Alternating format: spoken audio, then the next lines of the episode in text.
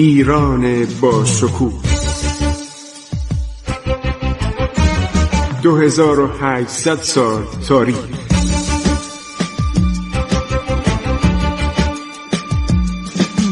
عبور از تاریخ.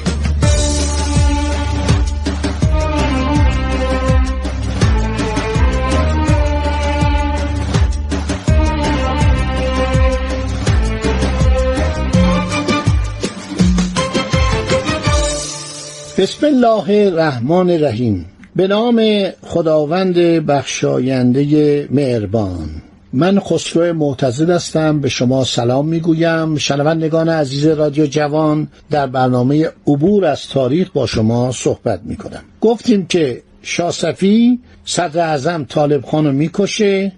و سایر کسانی که در اون مجلس بودن و طالب خان گفته بود آقا برید یه نیم ساعت دیگه بیاییم ما داریم شام می‌خوریم همه رو گردن می‌زنه. یا می‌کشه یا سر می‌بره.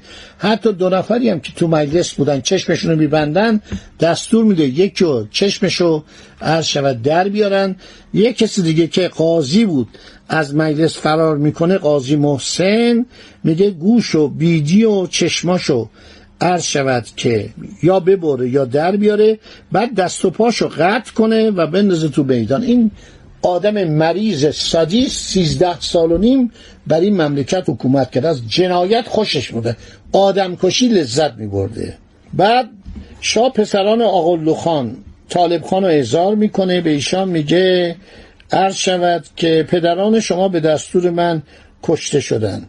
چه می‌گویید؟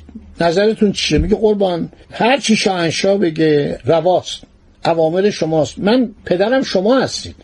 قبل عالم پدر رعایا هستند بعد شاه خوشش میاد میگه دارایی پدرش رو به این بدین. در حالی که دارایی رو میبردن به خزانه شاه. یه رسم بدی که تو ایران بود تا زمان قاجاریه اواخر قاجاریه تا قبل از مشروطه این بود که رجال دربارم که میمردن ثروتشون می‌رسید به شاه.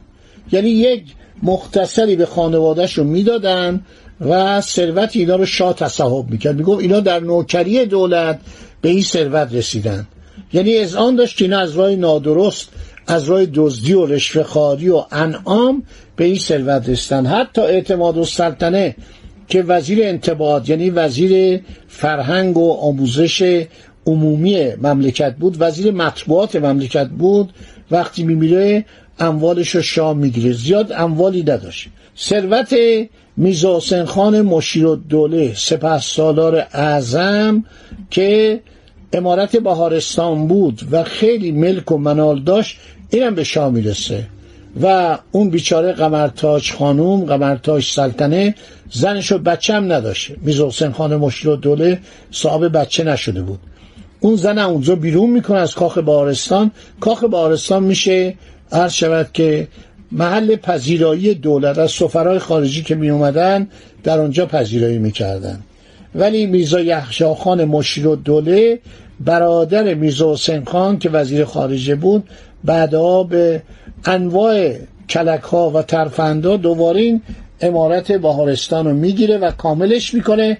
مسجد بهارستان هم یعنی مسجد سپه سالار هم که کنار این بوده قرض شود از ساخته های میرزا حسین خان مشیر دوله بوده. مرد بسیار متجددی بوده.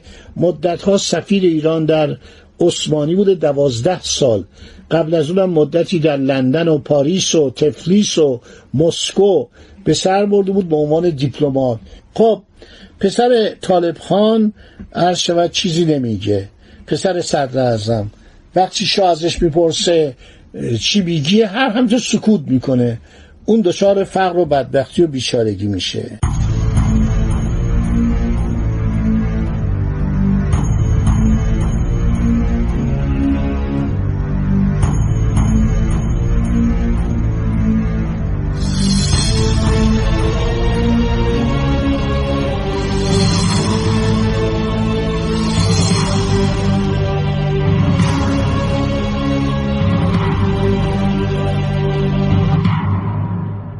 یکی از جنایات شاسفی کشتن امام قلی خان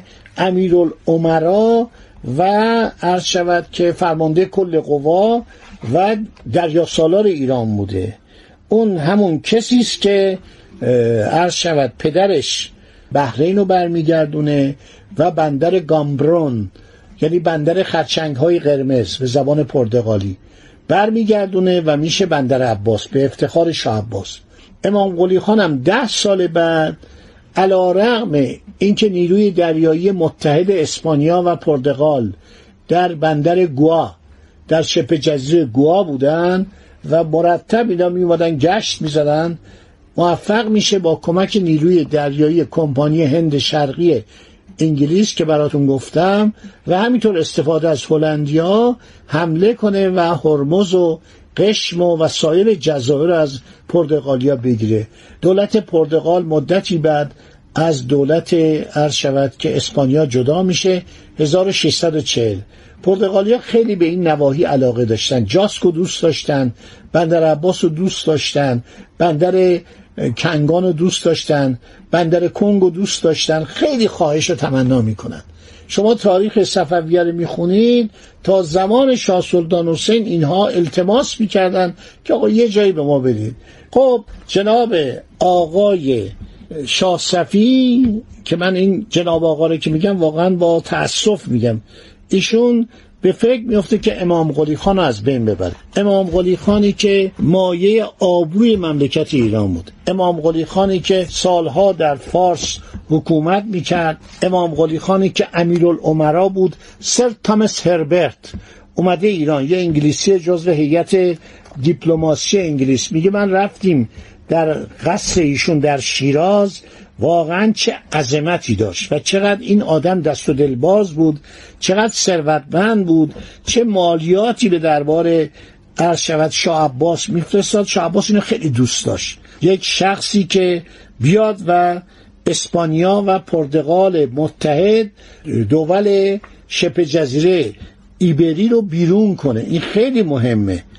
و این آدم آدم حسابی بود و بالاخره این تصمیم می‌گیره که این شاه صفی خونخوار که این بیچاره امام قلی خان رو بکشه یک گروهی رو میفرسته به شیراز. بعضیا می‌گویند که درخواست کنه شما بیاین به اصفهان. من با شما کار لازمی دارم. حالا درست زمانی که عثمانی ها دارن خودشون آماده می‌کنن چون هر سلطان عثمانی که میاد اولین کارش بود که آقا ما ایرانی ها رو یک آزمایشی بکنیم. میشه قسمت های غربی ایران رو تصرف کنیم. چرا باید قفقاز دست ایرانیا باشه؟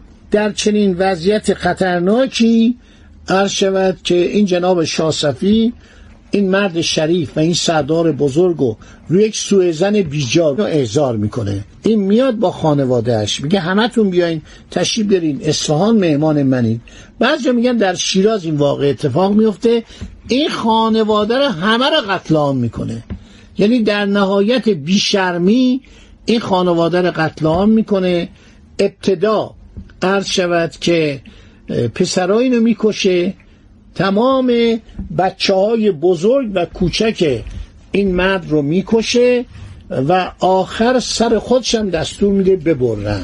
این پادشاه شاه صفی که بین سالهای 1038 تا 1052 سلطنت می‌کرده جوان بی تدبیره و دوباره دوران سلطنت این کشتارهایی که می‌کنه سبب میشه که ازبکان و ترکان عثمانی حمله کنن به سوی مرزهای شرقی و غربی ایران.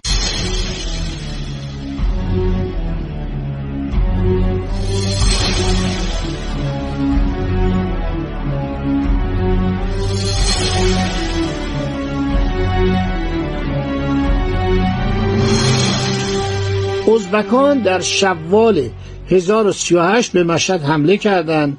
منوچرخان حکران مشهد. مرد شجاعی بوده. اینا رو شکست میده و اینا به ترکستان و خارزم عرض شود که فرار می‌کنن.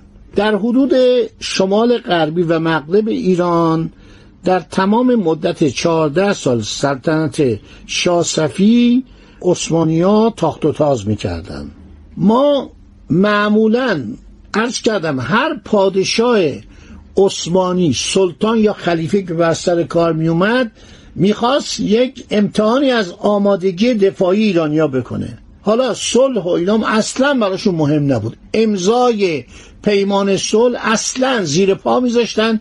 گفتن آقا این قبلی آدم جالبی نبوده ما حرفشو قبول نداریم. سلطان مراد چهارم بین سالهای 1032 تا 1049 این از آخرین سلاطین با کفایت و کشورگشای عثمانیه.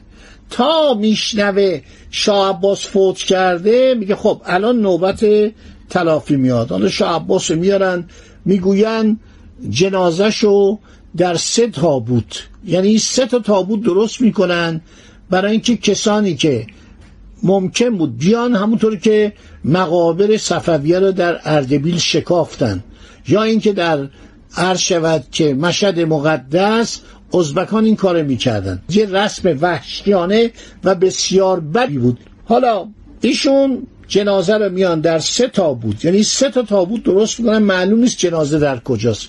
یکی میره قوم یکی میره کاشان یکی هم میره عرض شود که مشهد.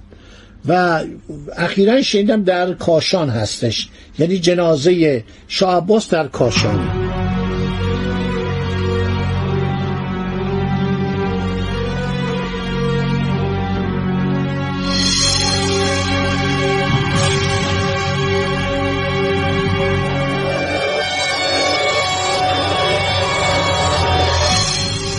یکی از خانواده های گرجی که در خدمت شاه عباس زندگی می‌کردن در جنگ ها قدمات شایانی به شاه عباس کرده بود به نام گرگی سگادزه ملقب به لقب مروی در سال 1032 بر شاه عباس یاغی میشه. بعدم تو گرجستان مردم زیر بار نمیرن فرار می‌کنه میره پلوی سلطان مراد خان و سلطان رو به لشکرکشی به ایران دعوت می‌کنه. تا همینجا رو داشته باشید دوستان وقتم تمام شد. انشاءالله در برنامه آینده دنباله ماجرا رو میگم و افتضایی که شاسفی عرض شود که برپا می‌کنه به علت بیلیاقتی و کشتن مردان لایق. خدا نگهدار شما. وطنم ای شکوه پا بر در دل التحاب دوران ها کشور روزهای دشوار زخمی سربلند بحران ها ایستادی به جنگ رو در رو خنجر از پشت می‌زند دشمن.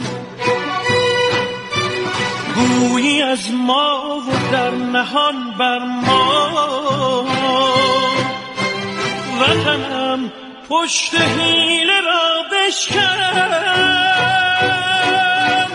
وطنم ای شکوه پا بر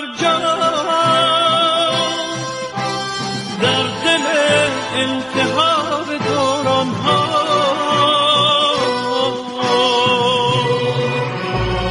عبور از تاریخ.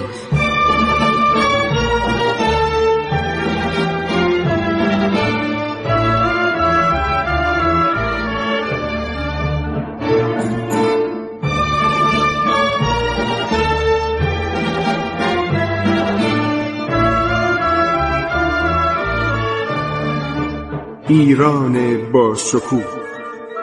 2800 سال تاریخ. سرگذشت ایران ما به روایت خسرو معتزد